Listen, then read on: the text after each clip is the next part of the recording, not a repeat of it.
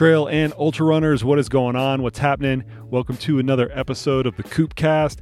As always, I'm your humble host, Coach Jason Koop, and this episode of the Koop Cast is a special one because I am coming to you live from the adventure van. I'm out on the road right now, but I still record podcasts out on the road. Hope you guys enjoy it. This podcast is with none other than Simon Marshall, who's a sports psychologist, and I had his wife, Lesley Paterson, on on the Koopcast just a few weeks ago. We had an incredibly hilarious and really honestly practical conversation all about sports psychology. I really appreciated talking to Simon. He is one of those very funny yet down to earth and practical practitioners in the space, which all too often get weeded and clutter up with woo woo type practitioners.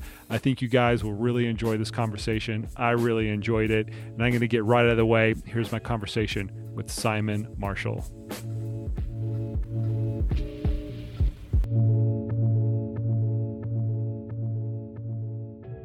I always feel that when I talk to really highly specialized people, especially people who deal with anything with the brain, it's it gets really complicated because like the brain is this mysterious organ that we really like we really don't know very well and it's got mm-hmm. a lot of allure to it and you know half the people that that tune in are really fascinated by the brain and the other half get tuned out just because it gets so freaking complicated. Overwhelming. Yeah, it's yeah. overwhelming is a, is a, is a really good word. And so since we're going to spend a little bit of time like talking about some of some like really technical like neurophysiology sure, stuff. Sure let's start with the basics. Like I kind of feel like this is going back to college, like freshman level anatomy yeah, and yeah. physiology for the brain. Yeah, let's kind of start with that, and then we can then we can dive into how sure. sports performance actually works in the brain. Sure, sure. I mean, and we can keep it. You know, uh, we will keep it very sort of light and hopefully unjargony. Um, I'm going to use that, that, by the way, unjargony. Yeah, yeah, unjar- that's not a word. It should be dejargonized. Um, no, we can we can start. So, how do you want to do the the start? And uh, let's do it now. you just want to just roll it? Okay, yep, let's do it now. So, well, one of the one of the I think the most fascinating things about the human brain for me is that over the last probably 30 to 50 years, which might seem a lot in, in, terms of science terms, but in terms of what we've known and how we've studied the human brain, it's a very short period of time. And one of the things that we've learned, and this is the caveat to anything that you read about brain training uh, or this new device that you put electrodes on your head and suddenly you can become an NFL player, or what, you know, don't, don't, don't, get me started on some of the, claim, the, the dubious claims. But, but one of the, the, the myths that we've dispelled well, we've dispelled a number of myths. One of which is that the notion of left people are left brained, right brained, and we're using all of our brains the majority of the time. So that's one thing. Oh, you're autistic. You must be what right handed or left handed. I forget which. You know, the, um, so that's one sort of area that's been sort of frustrates certainly neuroscientists. And the other is that we've conflated structure with function. So in other words, one of the old beliefs and and both in pseudoscience like phrenology, remember the the the busts of the head and yeah, yeah. this part of your head is this and but even in a scientific terms that has more science behind it the notion that there are particular locate physical coordinates in your head that are responsible for job a b and c and we know that that's not true either. Most parts of our mm. brain have this wonderful sort of symbiotic relationship with other parts. And so the brain is really best thought of as yes, it's uh, an organ. And in, in, in my famous uh, favorite Woody Allen quote, it's my second favorite organ for most people, my brain. Um, is that it's it's a series of networks and algorithms. That's really the best way to describe it. So all of the things that even our the what we think of as our mind these sort of abstract thoughts and feelings that kind of swirl they don't feel necessarily physical but they're sort of in our some abstract space in our heads they're all properties emergent properties of of brain and central nervous system physiology so neuroscientists don't really separate mind and body mind is part of the body it's just that one is an emergent property of the other. And it's very hard to sort of measure it uh, when it comes to things like abstract ideas or concepts. So function and structure uh, get confused a lot. And we are guilty of doing this as well. And we point this out in our book is that whenever you hear that an author or um, some scientists are trying to use a metaphor to explain what the brain does and how it plays tricks on us. So they'll often talk about structure, like, oh, there's the prefrontal cortex that does that, or the limbic system right, that does that, right. that we do. But in actual fact, the small brain is far more complicated than that. So that's the sort of the, the little caveat to the you know the, the simplistic metaphor that many of us use. But it's prevalent though right? I mean you, like you said everybody tries to use these different metaphors for different areas of the brain. When we talk about sports performance though what, what are the key ones that we're going to focus in on? Yeah so the parts and, and the nice thing is that uh, your brain doesn't care whether you're in a sport environment or not it just knows that you're in an environment that probably at some level poses some threat to you it could be a physical threat because uh, I don't want to hurt for nine hours uh, in the mountains. Uh, it could be a purely a psychological threat that you're worried about being last or being left behind or not being strong enough relative to other people. So your brain's mechanisms for figuring out what is threatening are really quite primordial and and unsophisticated. They don't they can't separate nuanced of like, well, it's a it's a C race versus an A race. No, your your brain is like, listen, listen, dude, human, am I going to get eaten or not? Okay, we're good. Is there an opportunity to shag or not? Okay, no, okay, we're good. So what's left over? So what's left over is I don't want to feel humiliated, embarrassed, or shown to be inadequate in front of other people. Those three things: humiliation, embarrassment, and inadequacy. And the and Mother Nature's actually given the human brain uh, like mechanisms to kick and scream against the likelihood of those situations, anticipating those situations happening. And, and millennia ago, that would have meant death because you're ostracized from your troop and you have to fend for yourself, both in security and foraging for food. And so you probably would die if you if you did get ostracized. But now, you know, the we we you you aren't. And so, but your brain, of course, doesn't know that. And so all of that, those sort of feelings and thoughts we don't want come from a fairly, no uh, coincidence, a, a, fairly reptilian primordial place in our heads as well, right in the center. Your, the human brain is just like a tree. If you cut it uh, in, in a sort of a lateral plane and you count the rings on a tree to how old it is, the, the, the parts in the middle are the oldest parts of our brain. And so the newest parts are the wrinkly stuff on the outside. Um, and so the, the, the structure and function of the deep parts of our brain, the limbic system is one of those, carry quite prehistoric survival mechanisms for when we were literally just you know some some uh, nervous system and some muscles trying to get food and stop being used as a toy for somebody else. Um, so that unfortunately that wiring system that we call our chimp brain or your limbic system, about the size of an avocado, right in the center, where all of our urges, cravings, all of our emotions come from is pretty much on genetic lockdown. There's not much we can do to change how that is. Uh, we can change the parent of it, which is your frontal cortex, what we call your professor brain, uh, so that you don't offend people all the time and just steal everything or hump anything that moves, or all the other things that make us good, responsible human, you know, citizens. Um, but many people do have a limbic system that is a very highly agitated or very on high alert all the time because of the way the structures and that makes some people's lives really miserable. So some people do have, if you have chronic anxiety, for example, or you've had depression, structures in your limbic system in that part of your brain are just wired slightly differently, and you can make your life experience, not just of sport, but of anything where there's a potential to be humiliated, embarrassed, or inadequate. It it you know blows it all out of proportion to the actual threat. I think a lot of I think a lot of people listening right now are completely identifying with these areas of humiliation, embarrassment, and inadequacy inadequacy because they, you know, I mean those are normal responses especially in an athletic environment. And to kind of explore this a little bit more, I'm going to start at the end of what a typical science or what a, what a typical athletic journey would be. And I, I actually think this is probably the, what you're going to say is the wrong place to start, but we're going to do it here. We're going to do it here anyway.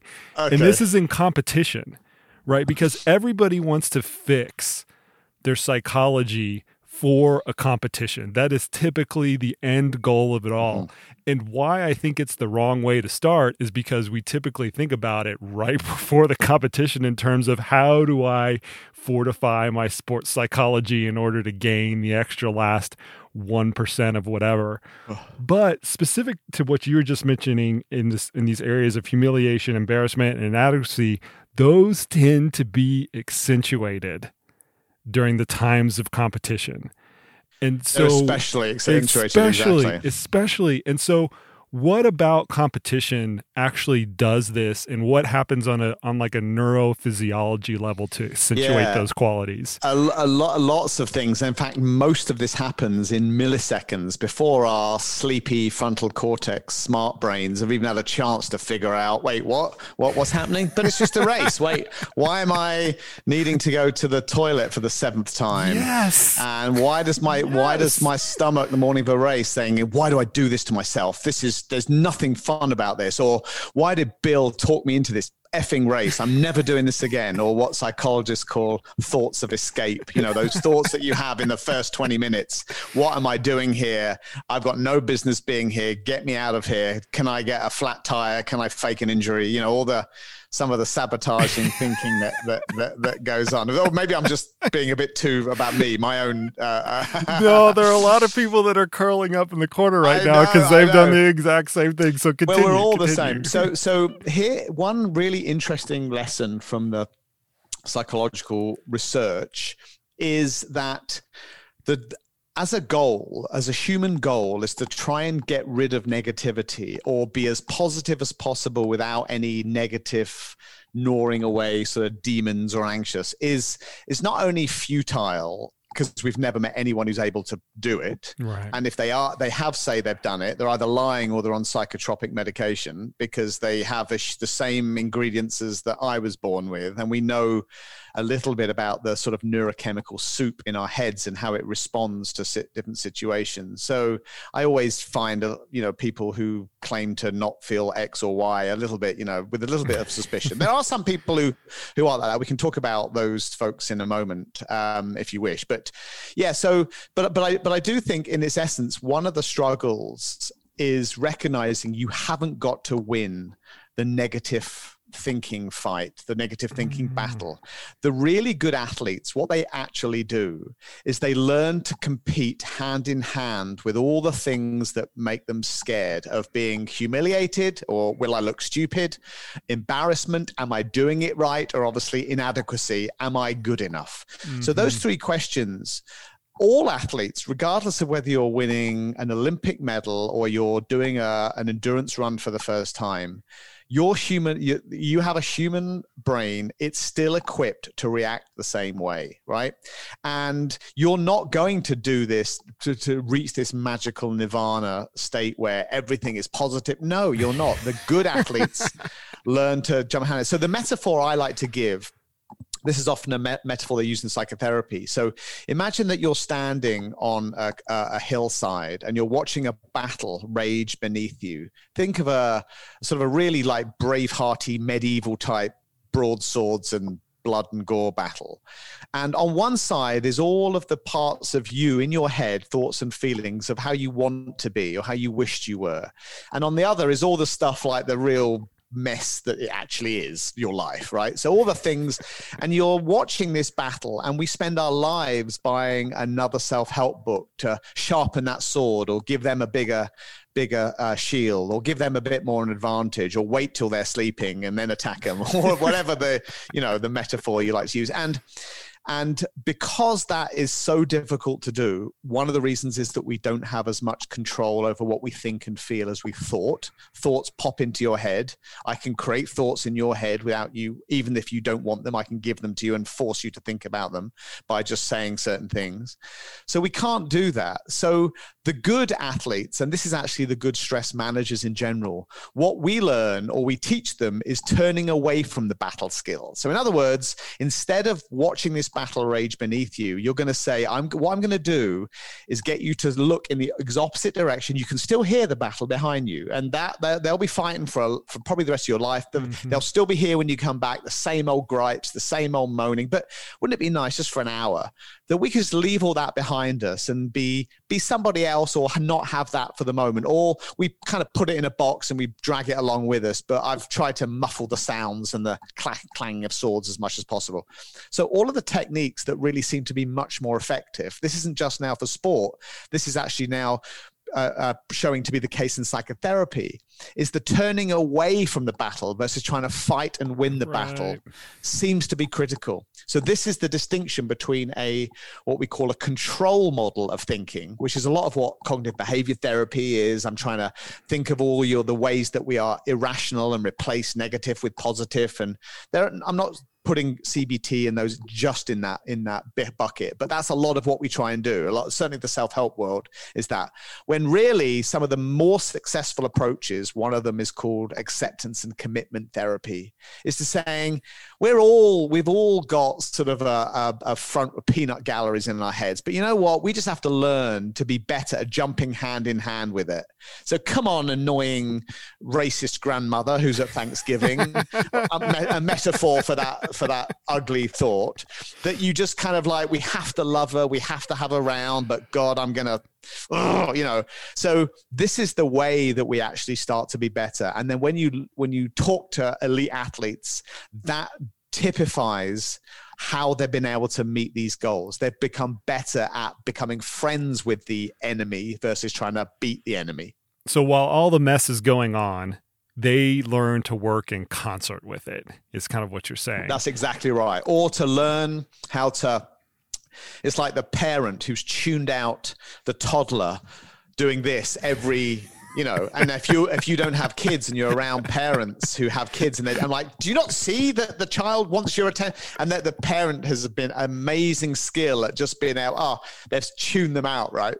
So that's where we'd like to get to with our the thoughts that we have that say you're not good enough. You're f- too fat. You, you don't deserve a coach. Look at you. Everyone's quicker than you. Why don't you do something that you're actually good at? You've been a, all of the nonsense that our chimp brains try to tell us all well meaning because what does it want us to do? It just wants us to not be humiliated, embarrassed, or shown to be. So it's going to try every guilt trip in the book to get us to say, you know what, I could do it another day. I'll put it off until later. Right. That's what it's trying to do. Okay. So you mentioned how the elite athletes that you work with and we can also say maybe maybe elite athletes in general have learned these skills right? That's the end goal and that's why i was saying earlier that we're probably starting at the wrong place but i like the picture that it painted.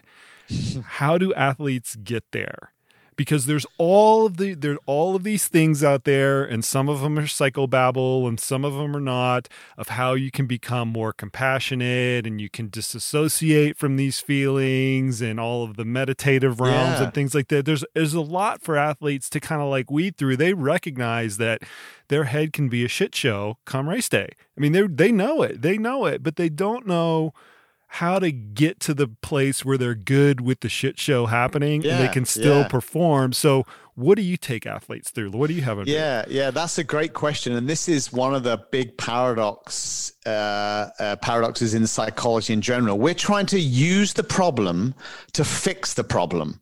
Do you know see why that creates a sort of a weird conflict right, of interest, right, right? Right. So this organ, this three pound lump that makes some of my life miserable on a Saturday morning, because in two hours I know I've got to go out there and deliver on some capacity or something that I'm scared of.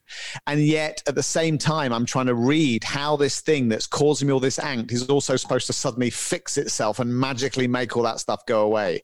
So the reason that most of the techniques that work, they're actually sleights of hand, metaphorically speaking. Mm. They're kind of mm. like they're they're tricks. They play, they leverage biology that we have based on the diff- how different parts of our brain are actually functioning. So some parts of our brain work very, very quickly, lightning speed. Like our, our chimp brain is one of those, right? So within sort of uh, uh, 500 milliseconds, half a second, adrenaline is, or if we think or detect something that's, you know, I see Sally you know, quick runner at the race. Oh my God, I didn't think Sally was going to be here. Oh my God. So now I'm just obviously racing right. for second again, you know, and all I've done is I've see, I'm having a conversation with Jane and I see Sally out the corner of my eye.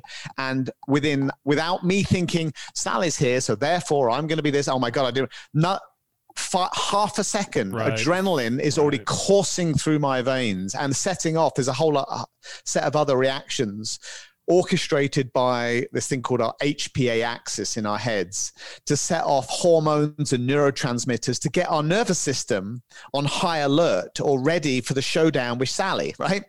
And of course, when our real brain catches up, our frontal, our, the real you, our professor brain, the wrinkly frontal cortex, that says, "Oh, but Sally's a love. She's love. She's really sweet. You know, she trains hard as well, right?" Uh, chimp is saying doesn't matter. She can show you to be not as good as everybody else, so you need to crush, um, uh, annihilate Sally. At all. Well, hang on a minute, but I'm a nice person. This is the two brain fights, right? So we get in these discussions. Often they're at a subconscious level all the time. And so, what we have to do, the first sort of guiding principle is again, it's based on the assumption that might seem it's easy to say, but it, but it might actually sound uh, um, controversial. Mind is the same as body. Your mind, what you think and feel, is a emergent property of your physiology, of your nervous system activity. So if your if your nervous system, your sympathetic nervous system, part of your autonomic nervous system that controls alertness and arousal and get ready for itness, cortisol and adrenaline, um, if that's going to change how you feel and think. Uh, so hormones and neurotransmitters can directly change and influence what you words appear in your head, thoughts. And so ground zero is if I only try and say, I should not sorry, ground zero. If all, all if all I try and get you to do is to talk you off a ledge, I'm strong, I'm confident, I'm beautiful, I know I can, I know I can, right? The, the mirror Yeah, yeah. self-help bullshit that doesn't work. The reason it doesn't work is because the, the, the, the part of your brain that's been governed to give you those urges to get away, to leave, to why are you doing this, are, are far more, in fact, it's five times quicker and five times Mm-hmm. stronger than the brain that is trying to say, yes, but, yes, but. It's a fight that you're never going to win. Right. So we have to try and, for any technique to work, we have to try and calm our body down. And that's easier said than done, right? So as most athletes now, it's become, it's, you know, if there was a year of of mental training for athletes last year, it would have been the year of of meditation, right? Right. Or headspace or and so and when when we talk about meditation for athletes, one you get the eye roll, like, oh please, no, you're going to talk to me. Oh my god, medit really? I I have to listen to Enya and join a drumming circle. Fuck that. I, you know, what I mean, give me something, doc, that I can. You know, it's just for, for athletes. They're usually more action oriented. they're Yeah, like yeah, physical yeah. things. Right. So just lying Right. on the bed Right. when I'm already anxious or nervous, which makes lying on the bed trying to concentrate even harder. It's really impossible. So, so for athletes, they're saying, do I have to have four years of tantric yoga training uh, if I want to get a handle on these demons that are telling me to not do be an ultra runner? No, you don't. And so what we do is we say, well, let's take some of the principles that meditation is teaching, and really at the essence of it is called passive attention training. And passive attention training is simply, I use the metaphor of a firework display. Wouldn't it be great if our thoughts and feelings were like watching a firework display? As the big explosions in the air of think this, feel this, uh, but within seconds it's vaporized and before another one has come up Yeah. and I don't get a chance for the for that firework to say, "Aren't aren't I amazing? My colors, come with me down the hole of negativity, and I'll show you how shit you really are. Come on, I'm so right." So that's the way that most of us, our relationships with our thoughts and feelings are at the moment. They are suggestions that pop up in our head for, for often for no reason whatsoever, um, or someone has said something or I noticed something, and we follow them voluntarily down a hole that makes us feel negative and miserable and all of the other self doubt we have. And so, if I could only say, I see you, but not today, or I see you and can we talk about this when we get back? I've just got this this this three hour race to do, and then we'll get into the what you're worried about. So that's the relationship that we we kind of want to have have with it. So we start with breath work and eye work, the two portals to our nervous system that we can control. I can control what I look at, and I can mm. control the type of breath that I do. And breathing and eye, your your eyesight and your breath are intimately connected neurologically to threat detection centers in the brain. Right. So ground zero is control. I mean, we've known this for some time, of course. You know, the Michael Phelps comes onto the deck. He did, you know, hoodie and headphones, control mm-hmm. your ears and your eyes. We, we've known that if I can stem the tide of sensory input that my brain is going to process five times quicker than my thinking rational brain. I need to run with blinkers on or with ear defenders so i don't get that reaction starts to cascade. But i can actually be a little bit even more proactive by not just running interference on stuff. I can actively calm those threat detection centers down. And there's some really now good research, some of which is coming out of a guy called Andrew Huberman. He's a neuroscientist at Stanford, has done some work on eye tracking and breath work that both quickly and rapidly impact autonomic nervous system, which changes our dopamine, serotonin, cortisol, adrenaline, this like constellation of our neurological soup that makes us feel good and makes us feel motivated. So you're basically saying that I'm going to go back maybe like 10 minutes, if we can remember back that far. From a neurochemical standpoint, we almost don't stand a chance because Don't of the stand a chance because of the speed of the chemical reactions that happened. As you mentioned, 500 milliseconds, half a second, all these you know hormones and things are getting dumped. All these chemicals are getting right. dumped on our bodies. We don't have a chance to control that dump, but the mechanism to help to to help control what how you react to that chemical sure. dump are behaviors that you're reinforcing and training somehow and you're and you're reinforcing the the eyes and the ears. That is that's exactly right. And so one of the things that we can do for example and some of the research is still new on this. So one of the the the pieces in our limbic system in our chimp brain is called the amygdala. You might have heard mm-hmm. of the amygdala. In fact we've got two of them. So amygdalae is plural technically. Little almond shaped devices that work a little bit like satellite dishes on our heads that are scanning the skies for incoming threats to Jason, right? Or incoming threats to Simon. This is what uh, Alex Honnold has none of. If, if anybody has watched Free Solo. And, we'll talk about why Alex doesn't. Um, uh, we love you, Alex, but go ahead. We do, we do.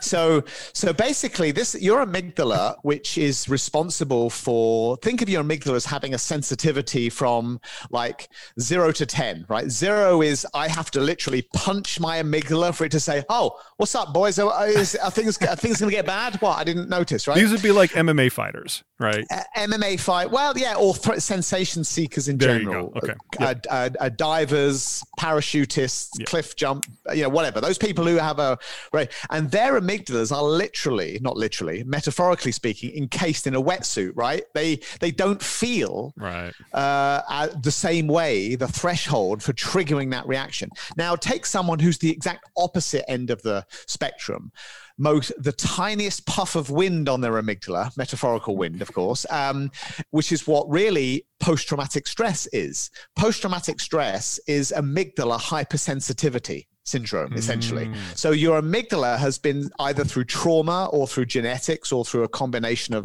other uh, sort of exogenous insults, you know, mm-hmm. too yeah. many drugs yeah, and yeah, other kinds of stuff, um, uh, can either make this part of our brain really wetsuited or very, very mm. sensitive. And we're all born, and even in fact, I will say, so for example, a really interesting fact is the level of circulating cortisol in your mother's um, uh, blood while in while you're in, ut- in utero has an impact on the the sensitivity of your amygdala that you're born with. So if your mm. mum during her pregnancy was under a tremendous amount of physical or emotional stress and there was a lot of circulating cortisol your amygdala as a, as a fetus and then as, a, as um, an embryo then a fetus and growing into a baby is actually you're going to be prime you're going to come out of the womb like as though the world is about to attack right. you, right? Because you've that's the right. environment, environment, that you've.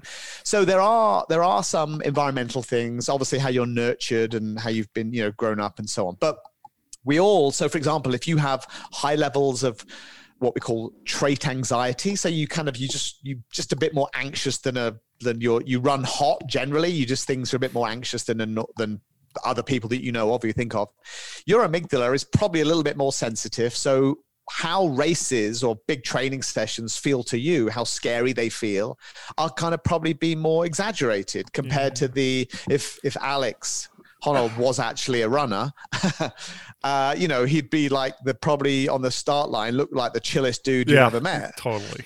Um, and they've just, you know, some people have, uh, you know, uh, won the amygdala sensitivity lottery for some things. I will say, not to speak to Alex at all, this isn't including him, but people who have very uh, insensitive amygdalas are usually also at much higher risk for substance abuse and infidelity. Mm. And, and that's partly because of it's a reflection is also about dopamine what i need to feel like alive or pleasure or anticipate excitement you know, you can't have it both ways. You can't have a dull amygdala. I don't feel fear, but I also need more to feel a rush.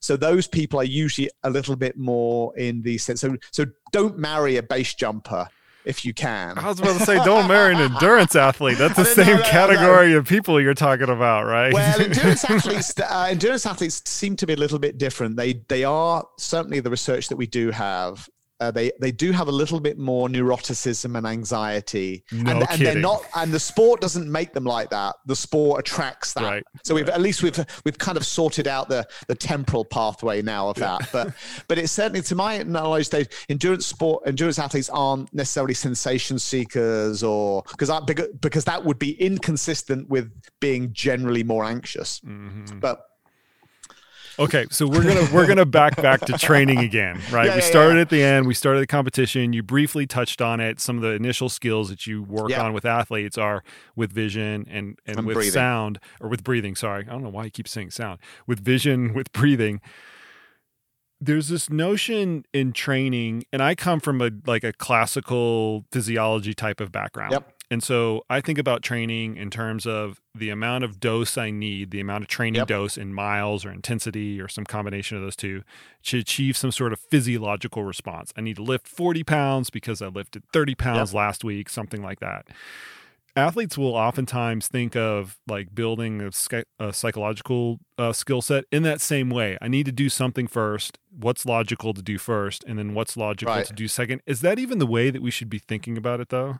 It, it is the, with a caveat. So the is part is that your brain responds to the principle of overload just like your body does. Mm. In fact, that's a key principle of brain development generally. I have to stress, tax, and strain in order to grow denser, thicker, larger, right? That's the concept of neuroplasticity in the brain. I mean, there's other elements about how the, the, the, the pathways or the network of neurons fire and so on. But in general, general, it does. Your brain responds very well to being strained and stressed. And in fact, if you don't do it deliberately your brain will bludgeon you until you do do it and so you you'll know this as being bored for, for example right. so when you're bored you're like nothing seems to entertain you but you don't know quite what it is this is really your brain saying i need some stimulation i need some overload uh, so your brain loves novelty. One of the, mm. the, the functions of our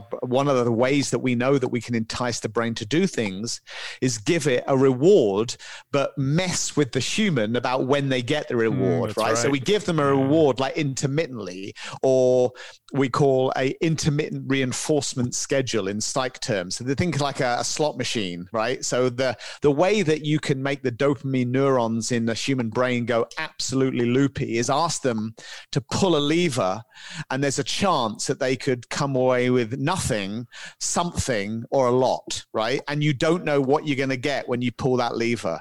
Your brain is that's like, you know, dopamine porn in your head, right? That sort of environment. So this is why we're often many of us are are literally addicted to uncertainty when there's an outcome that could be really favorable. Mm. Um, now, uh, in in sport, of course, what uh, particularly in endurance sport, we have often the opposite the, the, what they often say is the best athletes are those that can tolerate boredom the most, mm, right? So now right. there might be no novelty, but I have to survive six of my my easy long Sunday run, and I have to be out there for five hours or six hours, and there's only so many podcasts or bloody things I can listen to. So your brain will struggle a lot more simply because that it doesn't really it likes to stay occupied unless right. you can get we talk about the computer brain the one that runs our autopilots so but you've heard of being in flow state or something this this sort of weird nebulous concept that you can be in this total immersion in a task that you lose all sense mm-hmm. of time and and you just like oh my god where did it go? And i was just immersed in it. So there are there are some circumstances where the the, the stars align and you even if you're doing something for a long time it doesn't feel that way. But but most of us in endurance sport that isn't the case uh, because one of the things that stops us feeling getting in flow is having a noxious stimulus right? So in other words something hurts right? It's hard to be in a flow state when you're in pain or disco- a lot of discomfort. Right. Um, and so that's one of the challenges of doing finding that special place in in, in endurance sport. But brass tacks, you want if you want to start with vision and with breath, Right. If you were to, I, I, hate to do this because I hate people asking me this question. No, no, These no, like universal questions that everybody should apply to. And we know how individual and nuanced it is. And you can give all your caveats to this piece, right, of, right. piece of advice now. But if you were just to say, listen, if everybody could just do these things to yep. start out with, we would be in great shape. Okay, I'll, I'll, give you. I'll give you two, or I'll give you three. You can give me ten the, if you want to. It's okay, your show. Okay, uh, so, okay, the first one, which is actually about breath. So, um, as you, as uh, your some of your listeners may know, um, you we all have a a, a, huge band of muscle that's at the base of our thoracic cavity called the diaphragm. It is muscle, and we can voluntarily control it. It's also under involuntary control. That's why it keeps us it helps us expand our chest cavity when we're asleep. But we can also, I can deliberately change the tempo, the pace, or the depth of my breathing, right? And that's is because of a nerve, the phrenic nerve, which is going from my be- uh, base of my um, uh, top of my neck to my diaphragm, like helping regulate how quickly it contracts and so on. Now, the good news, and this is the, where the Mother Nature hack part of the breath work comes in, is there's about 200 neurons that sit on your brainstem, top of your brainstem that control uh, the what we call the sigh response, the S I G H. You know, when we go like that, we've just done something that's really hard or difficult, and it's over. We're like, oh, thank God that's over. I've been doing now, that now that I've been recording my audiobook. I did that like hundred yeah, times today. I know, I know. so that that's an innate mechanism that humans were born, animals were born with it as well. Um, uh, that activates 200 around 200 neurons to cut sends a message to our threat detection centers to calm down and to our diaphragm to, to, to lower the, the, the tempo and the depth of our breathing. So that's what happens physiologically. So we can reverse engineer that process as well. So if I can somehow manipulate my diaphragm, the, the phrenic nerve is also going to hopefully tell the 200 neurons, hey, we're good. We've, we've just done a, uh, we we feel in that sigh state that something I feel relaxed and calm. Now something's over. So the physiologic sigh breath is a, a, form of breathing that helps maximize that reaction to calm you down quite quickly. So Andrew Huberman from the Stanford Lab talks about this quite extensively. And they've got a randomized control trial actually running about this particular breath compared to other breaths for lowering biomarkers of stress and also mm. some subjective stuff. And so what, what that looks like is it's two, a physiologic sigh breath to activate these 200 neurons is two stacked nasal inhales. I know. Try saying that. I mean, what a ridiculous stacked statement. nasal inhales. So you're breathing through your nose, yeah. one on top of the other. Yeah. Right? You're then holding that breath for the length of time that you did the two uh, nasal inhales, and then you're breathing out through your mouth for double the length of the inhale. So this is what it looks like if you are going to use show your video. I can see you, Jason, but your listeners might no, not be able to see me. There's a YouTube version, yeah. Okay, so it sounds like this.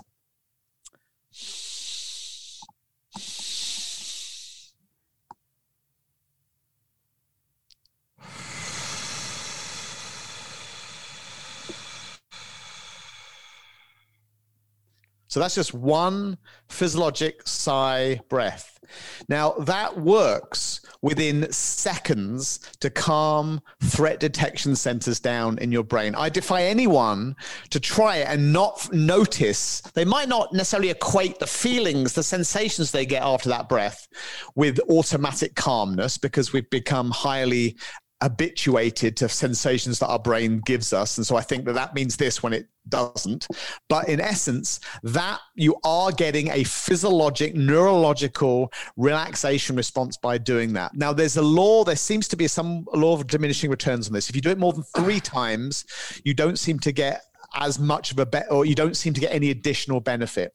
So what we say to athletes and anybody who's going into environments that are pretty nerve-wracking or stressful, when you've got like a minute to go, you're standing stage left, or someone's doing the introduction before you go on and give your talk, or it's just that, you know, you're waiting for your date to arrive, or whatever it happens to be, stepping onto the before the gun goes off. If you do that breath routine two to three times, you will your your a parasympathetic nervous system, your brake pedal for your the part of your for that activation alertness system is going to calm you down and immediately, remember, it's hard to have an anxious thinking and feeling brain inside a relaxed body. So that just doing that alone, you'll start to feel better. And this is something we should be teaching elementary school children. Uh, to, instead of the use your words, Jimmy, we need to be saying, use your breath, Jimmy, right? Mm. Learn how, Jane, learn how to, before you calm down, because otherwise you're just speaking to a, an agitated chimp. And, and obviously kids are all chimp. So they're just going to be screaming and, and whatever they want, urges, cravings, you're going to hear all of it. So having them calm down gives us a better chance of talking to someone in a sensible way. Anybody who's agitated, the last thing we want to do, well, the first thing we want to do is get them less agitated so that we can then talk to them. We're mm. the same. So if we're going to do any sort of mantra or physical, like uh, a positive thinking, or I'm going to do this little routine that makes me feel good, if I'm doing it in a relaxed body, it's going to have a much better chance of working. So the breath, physiologic sigh breath is one. Another wait, really, wait, wait. Before you go yeah, on, yeah. I'm gonna let I'm gonna let you continue, but I I I I would be remiss because my woo woo bullshit detector went off just a little bit, and I'm yeah, sure I'm sure you've heard this before. Yeah, yeah. What is physiologically significant about these two features of that exercise? The first one, nose versus mouth, because nose breathing is all the rage now, as you know. Yep. And the second one, the timing. What are the yeah. physiological significances of yeah, those yeah. two of those two actions? They're, they're great questions. I don't actually know if even the respiratory physiologists or the neuroscientists who study respiratory physiologists know the reason, right? So one of that we do know though, for example, the different areas in our brain that control like generally the rhythmic part of our breathing that you know, I know that an exhale has to follow an inhale, right? And there's a different part of our brain that regulates I need to breathe in and then I need to breathe out and I need to do that over and over again. But there's another section of our brain, another part of our brain that controls uh, um, unrhythmic breathing, right? So why do mm-hmm. why does our brain have to have a capacity to learn how to breathe un or out of sequence, mm-hmm. or or just like not have a straightforward in? It's because we talk as and we breathe at the same time. So if all we had was this sort of this uh, prebot complex, the part of our brain that regulates the rhythmic breathing, we wouldn't be able to talk. We'd be having to. Right. So there are there is a, there's probably something connected to the different oversight of the types of breath, and when we try and dysregulate it by, um, I was expecting a longer, uh, uh, you know, an exhale to come then, and it didn't. That could be one reason. The, the reason that the, some of the physiologists, uh, I should say, the neuroscientists give about the nasal inhales, and this may be again um, a stretch of the physiology, but the metaphor that's often used is that. So, as you know, obviously, when when you breathe, the little the alveoli will inflate, uh, uh, and there's a surface tension to those alveoli. This is, and again, I'm, I'm not claiming this to be fact. I'm saying this is the defense of sure. the two stacked nasal inhales. Yeah. So just as you would do blowing up a party balloon, a kid's balloon, and you blow into it, and that it's really hard to get it, you know, you get it a little bit and then you break that surface tension and then it suddenly goes. So the argument, and and again, uh, the stretch receptors in alveolar membranes. I don't know whether they, they just they, like a balloon. i I'm sure. yeah. Uh, so the, anyway, so one of the one of the theories about it is that you actually get uh, the alveolus in, uh, uh, um, you can inflate your you get better gas exchange bigger lung volume by doing a one inhale on top of the other. Whether that is physiological there's a good biological pathway to support that who knows? Yeah. but what i will say and this is where it comes back to where i sit which is function is key for athletes. Like okay what if I don't, if we don't necessarily, we want to understand mechanism. That's the obviously the holy grail because then we can start to manipulate, control, and predict and so on. But if we don't, we just know that. Listen, are there any downsides to doing this? Are there any negative side effects? We don't know. Okay, you could do some, you know, there, there are some contexts, of course, where you're doing ra- rapid hyperventilation breathing or yeah, breath holding right. and doing underwater, whatever. We know some of those. But if you're an endurance athlete overland and you're trying to calm your nervous system down, focusing on a pattern, whether it's a box breath or a, a physiologic sigh or a Wim Hof, well, actually not Wim Hof because that'll probably do the opposite. Uh, to calm or to activate our parasympathetic nervous system down. We don't know what exact form that looks like. That's why one of the Huberman lab, what they're doing is they're testing the physiologic sigh breath compared to a box breath, a standard four, four, mm. four, four, you know, whole breath. So who knows? But I think it's an exciting time. It's, uh, it's interesting because every single week I get asked about all of these different breathing techniques.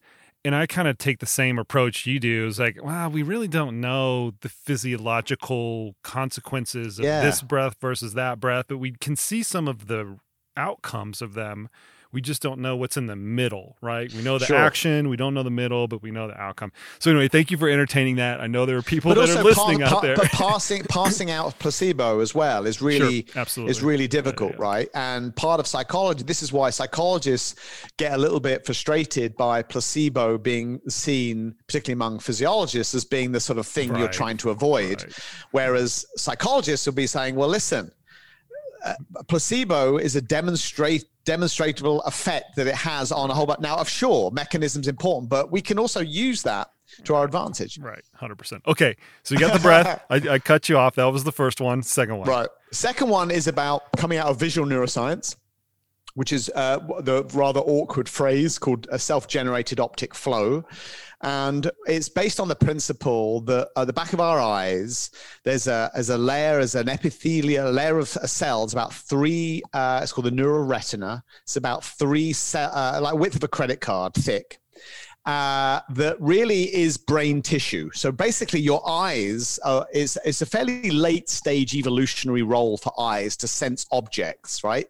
Uh, what what eyes were originally designed to do, if if that's a phrase that isn't sort of set off lots of alarm bells for you know the caveats to all this but eyes really are about detecting or knowing how to put the body into an, a system of alertness or relaxation right or to sense dark light cycles right all of our is synchronizing our our body's clock to um, to rhythms that go with light and dark. So so our eyes play quite a key role in telling your brain and body whether I need to get ready to run, fight, hide, be chill, and so on. And the, and there's a direct connection between the neural retina and some of these threat detection centers in our brain. And what what the visual neuroscience community has found, and is that when you are going to when you get a level of uh, alertness or agitation so this is all sympathetic nervous system cortisol adrenaline other neurotransmitters and hormones start ramping up. Our attentional field narrows. They call it we foveate. We right. get narrow and narrow. And that's just so for good reason right? I'm paying attention. Right. i need to this is important. And that's a normal reaction. When it goes off the deep end we know it as you know uh, uh, paralysis and stage fright and and you know fight or flight response, but it's a normal reaction that we want. Um, so, and our eyes tend to, and when we force our eyes to narrow to foveate, it also starts this alertness response. So, obviously, when we are nervous or too stressed, or we want to not feel uh, as anxious, our eyes play a critical role, what we look at and so what happens is that when you are out in in time and space in the real world outside and you're walking or just you're sort of moving through time and space naturally the natural pattern for the human eye is to wander to scan the horizon. Now, it's, it's not as clean as left to right, left to right, because you're obviously looking up and down, but generally our eyes are scanning our environment and for good evolution. Uh, uh, evolutionary reasons, right? Like now, not getting hit by a car, but then looking out for predators, peripheral vision, and so on. But there's a state that our brain seems to ha- have a lower level of, when I say agitation, so all the indicators of that alert response seem to just level off or reduce when we switch, when we go from sort of a portrait mode to landscape mode of vision. And so this principle is behind as a, as a whole um, uh, a technique now for helping people uh, overcome trauma, uh, mm-hmm. uh, like PTSD. It's called EMDR therapy, yep. eye movement desensitization reprocessing, and it's basically capitalizing on. In, in, in a nutshell, the fact that if I can purposefully train my eyes uh, to scan horizons, I mean, again, there's, there's there's the there's a the, the small print about how it works and why it works is a lot more complicated than that. But in essence that's what i'm doing.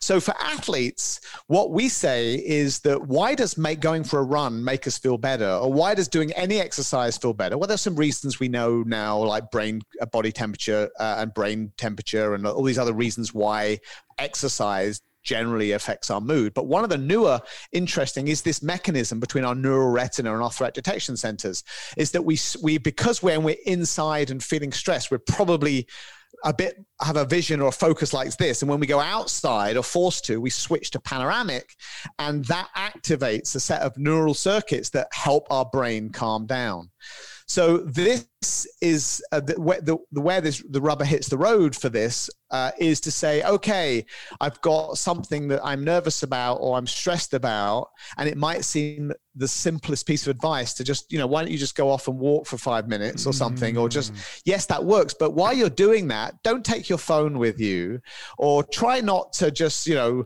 be looking down at your feet. What I would like you to do is, I'd like to walk and just pay attention on on actually looking at your surroundings, mm. right? And so that seems to, and again, some of this research, some of the experimental evidence is still fairly new. We've got evidence now in mice uh, that their threat detection sensors, their visual system, that calms them down. So there's a good reason to suggest that that may be the case in humans as well. So controlling your eyes is a, is a critical piece and not just blinkering yourself, but making sure that you've got some good horizon scanning sort of uh, motions in your prep these seem so simple.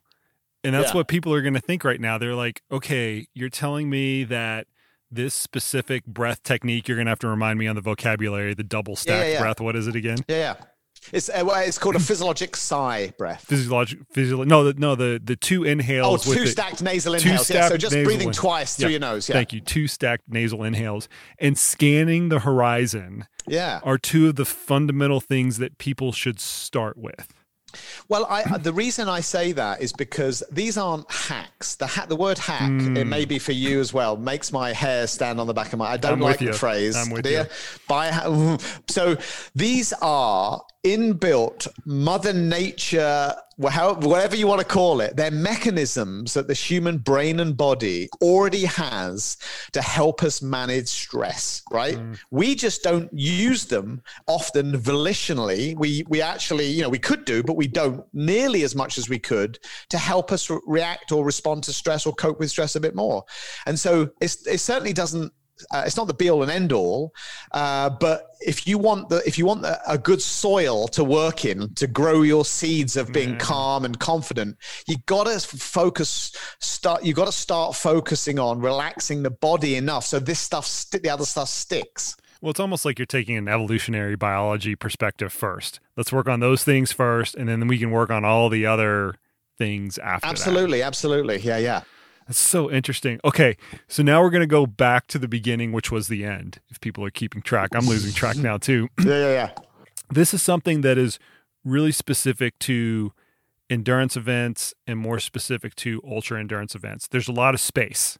Mm-hmm. Right, a lot of space, and you mentioned earlier a couple of things. Is one that the best endurance athletes are the best ones that are being bored. They can deal with that space. They can deal with all that time. They can just handle it better. But there's a lot of there's a lot of space and I used to say doubt, but I'm not now I'm going to use some words that that came up earlier in the conversation. There's a lot of space for humiliation, embarrassment and inadequacy yeah. or the per, or perceived of any of right. those three for athletes to kind of go through throughout the course of a race.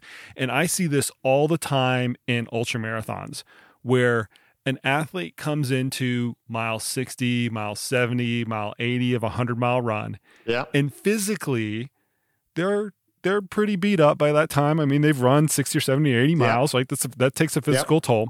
But they're not nearly on the level where they should be dropping out. Yeah. Somehow they're erroneously extrapolating how they feel right then to how they are going to feel in another 20 miles and they say, no, I just can't do it. I can't do it. There's not a, like I've I, I've been internalizing this right for all this time. I'm going to be you know that much more humiliated, embarrassed, or feel that much more inadequate between mile 80 and mile 100, and yeah, they, yeah. and they kind of choose to quit. And it is the quintessential mental DNF. Yeah, and it happens all of the time. What like what is out there? to prevent that from happening because I have to resort to physicality where I kick people yeah. out of the aid stations in order to battle it. So I'm looking for like a selfish reason for some yeah. tools that I, I can know, use. That's a great uh, that's a great example. Um, so there's a couple things. firstly, just about what's happening and then what to do about right. it. So obviously, when you're left alone for long periods of time most of our thoughts because we're we've been endowed with a very powerful prefrontal cortex and, and we have one of the few species that can time travel in our own heads right? We can think about situations that are in the future have never happened or in the past. Um, and so when we don't have competing we don't have a lot of we don't have a busy environment to distract us or to pull us out of that we tend to retreat especially if and we we in our book we talk about having a default sort of atten- what we call an attentional style. Think like think of it like you got four tv channels only four cnn fox news whatever. Think of four channels. And you we all have the one that we is our happy channel the place that we like to be in. And that and that use they they vary on a function of internal external. So some people like to be in their own heads some people outside their own heads. And then broad and narrow. So that creates a four little quadrants. So if I I'm a broad internal, my channel is what we call broad internal. So I when I get stressed or nervous, I go in my own head and I strategize, I problem solve, I you know try and I, I don't get focused on one specific thing. The broad part. Now, I get focused on the broad part, yeah, right? Yeah. So I'm all over the place, which is a good skill to have. But under pressure or stress, right. that becomes your mm. undoing. Now, someone who is a narrow external person, sorry to use these confusing phrases here. So now when they get stressed, they go outside of their own head and they see and they focus in on a one particular detail, right? This is the kind of the deer in the headlights. Mm-hmm. Uh, but it's the also, we know the channel that is most conducive to doing well in elite sport, right? Especially especially if you have to react to things. So this is more applicable to ball sport athletes than mm. than sort of just monoton, you know, sort of uh, monotonic, you know, monotonous uh, uh, uh um, closed motor pattern. Um, so anyway, we get we we start. So it's no we, the perfect storm to worry and think is like an endur- is an ultra, right? That's it's just like if you couldn't create a better set of circumstances, and then you add in some level of predisposition to worry or anxious, like anxiety or neuroticism, and it's the perfect storm for getting sucked away on this like downward spiral of negative thought. And in fact, we now know what's happening in the brain, why that happens, and what things are actually can help like um, uh, like counter that tendency to get lost or caught up in the the red firework that's telling mm-hmm. pick me to go and think why your life is pointless right or whatever it happens to be or why this is a stupid thing that you've chosen rather than just let it fade in the next one so that becomes managing that process, like what I'm focusing on in the moment as a function of time becomes really critical. Um, and again, it's it's no it's no uh, um, uh, no coincidence that the, the the place the last place you need to be is inside your own head. So what we say is we need to get you out of your own head as much as possible. So you give yourself little mental games or targets or things that you can do when you're running. And we typically do this like mile, you know, or time from hour four to five. This is your little mental game that you play, mm. right? It might be an eye target game. And so you pick out ob- things in that are 300, 200 to 400 yards in the distance and you run towards them. And as you're running towards them, you're counting things that you're getting more of. It's a tree. And now I can, now I can, I'm close enough to see there are actually five branches and the leaves are some so you're like you're trying to figure out what you're but you're running towards something and then you do that again that is a simple technique to get me out of my own head right because i'm having to pay attention to something it's like when you this is why running doing anything in the presence of other people you do you perform better and this is a, one of the, the most robust psychological findings. It's called the social facilitation effect. It, it was first demonstrated in the 1800s by a guy who studied cyclists, actually, a guy called Norman Triplett. Uh, but it's since been replicated that in the presence of someone else doing the same thing, you will do better right? So now you're saying, well, hang on a minute. Okay, in mm. cycling, I, I can draft, of course, but what about side by side? And I have to wind a fishing reel in, and who can wind in the most line in in 30 seconds? I wind in more line if I'm doing it with somebody else.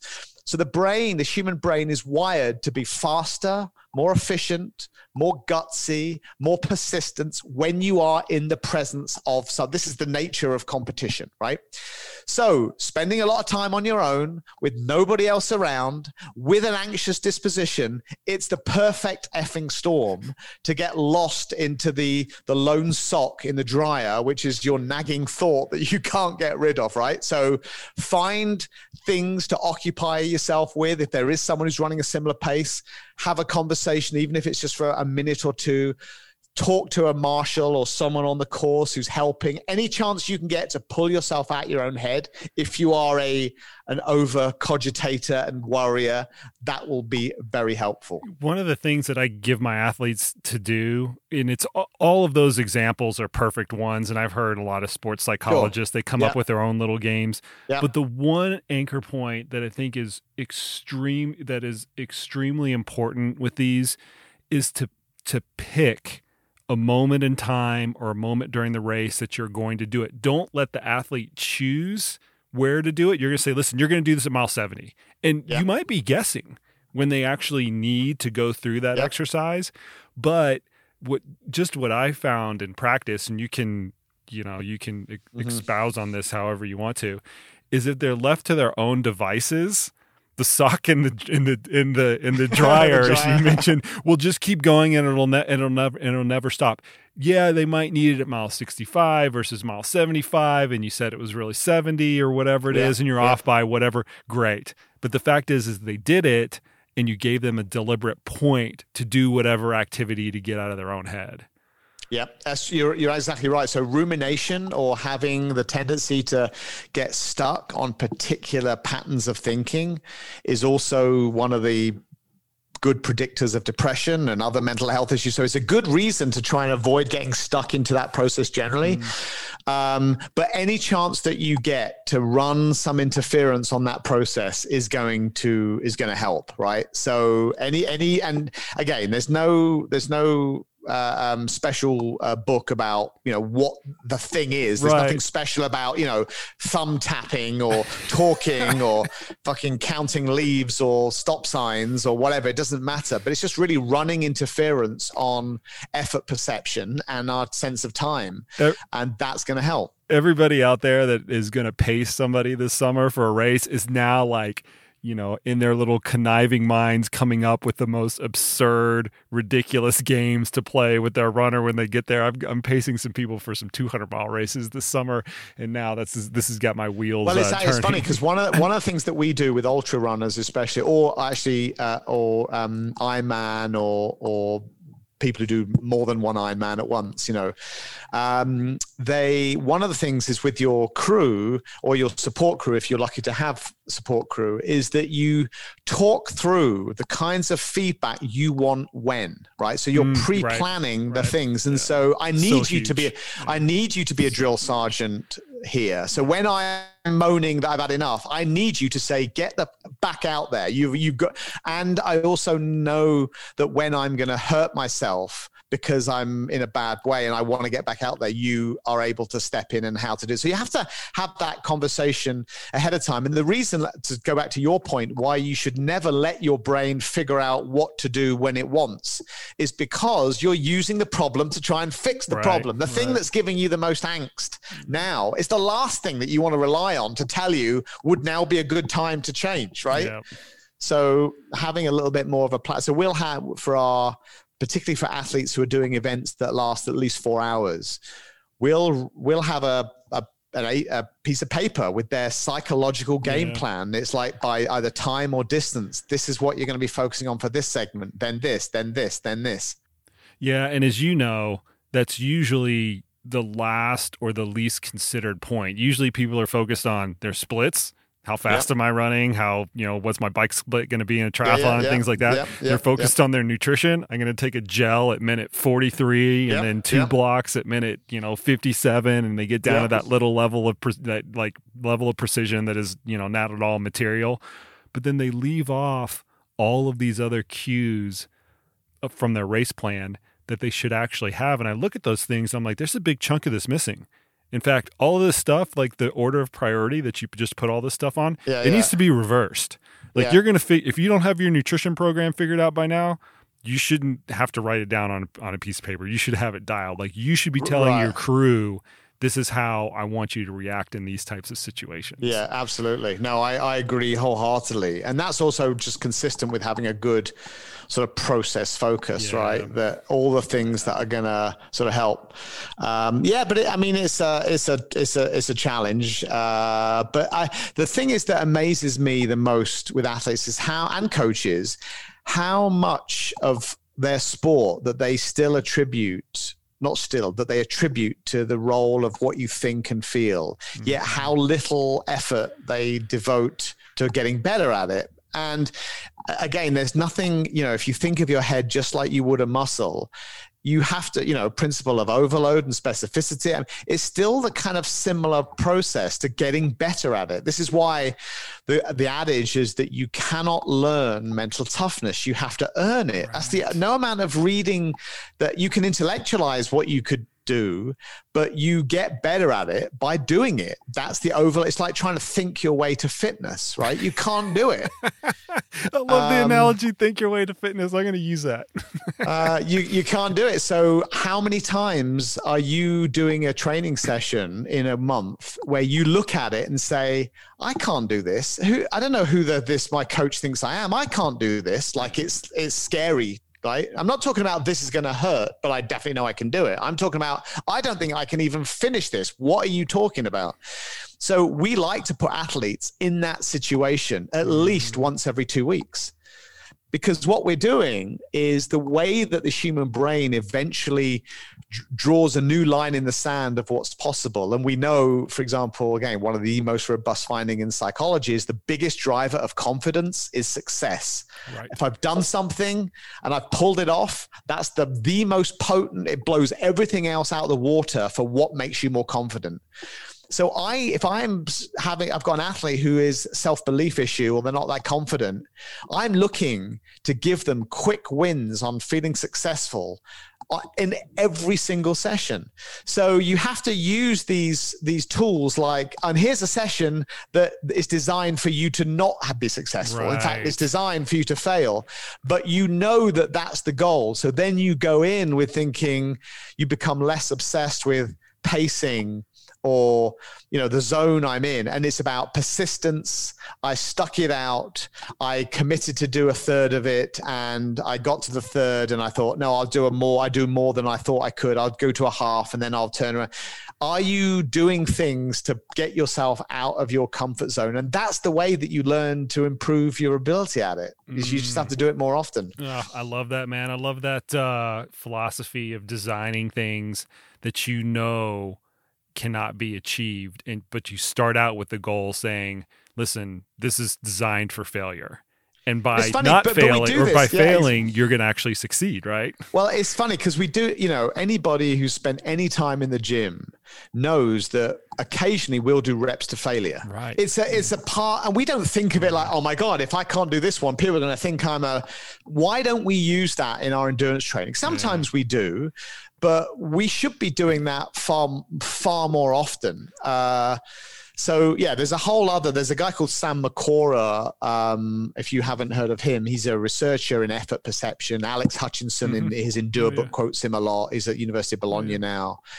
Just some fantastic new exciting research on that's still somewhat contentious, admittedly, but about how the brain processes effort related cues or discomfort and all of the inputs that go into that little algorithm that before it spits out into our own heads as per- a perceived exertion rating.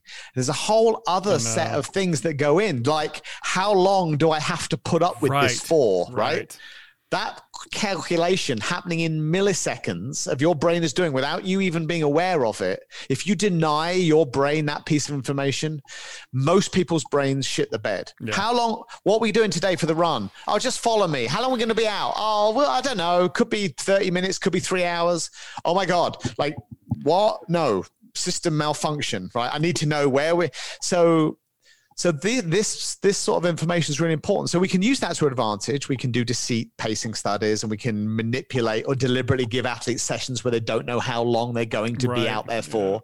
All good uh, um, uh, efforts to to develop uh, um, your ability to tolerate discomfort in the future. those though that research i've just been digging into that in the last like nine months or so where they've they've blinded athletes to a component of what they're doing whether it's speed or power or you know Yeah. whatever or they blind them to the end point or they falsify the information those sto- those studies are they're like hilarious to read and also kind of sad because you know like how bad the people feel that are actually doing the trials. They're like god i know i'm doing 300 watts or i know i'm doing six minute pace and it says i'm only doing six minutes and 30 seconds a mile or something like that. It's just so Yeah, yeah, torturous yeah. to read. Or how angry you get if you if you are if you're asked to do you know eight four hundreds and then somewhere you finish them and you, everything the last one you want to finish on a high note. They say oh no we actually No, no, need two no. more. Yeah two more. And uh, and you just you want to like punch somebody right? All right so or or in cycling it might be the same in running as well. Oh you got someone on the side of the road. You're almost there. It's the the hill the, the summit is just around the corner. And the summit could be 50 yards from where they said you want to go back and like murder that person right because you're so so, mad because the brain is like freaking out so good. All right, Simon, we're gonna leave it there, man. That was great. This is a great conversation. Um, before we let you go, though, where can people find you and more about your coaching and the book?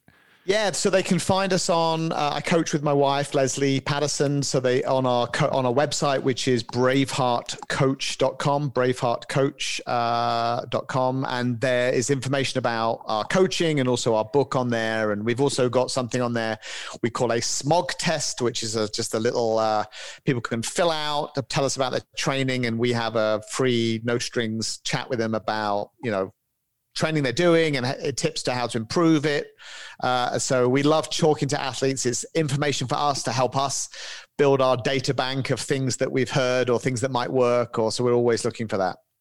I appreciate you coming on. This was honestly one of my favorite conversations, not only because it's an interesting topic, but also we got to use the word shag and a few four letter words mixed in there. So I always appreciate Oh, I it. know. I feel. I apologize. It's It okay, could have been worse. It could have been Lesley. My my listeners are used to it by now, and I always get the caveat at the beginning, so it's all good, man. Appreciate your time. My pleasure. Thanks for having me on, Jason. Yep. All right, folks, there you go. Much thanks to Simon for coming on the podcast today. Really appreciate that conversation. I really did have a lot of fun with that. That was pretty hilarious. I hope you, the listeners, enjoyed it. If you did enjoy it, go ahead and give this podcast a rating or review on Apple Podcasts. That really helps me out a lot.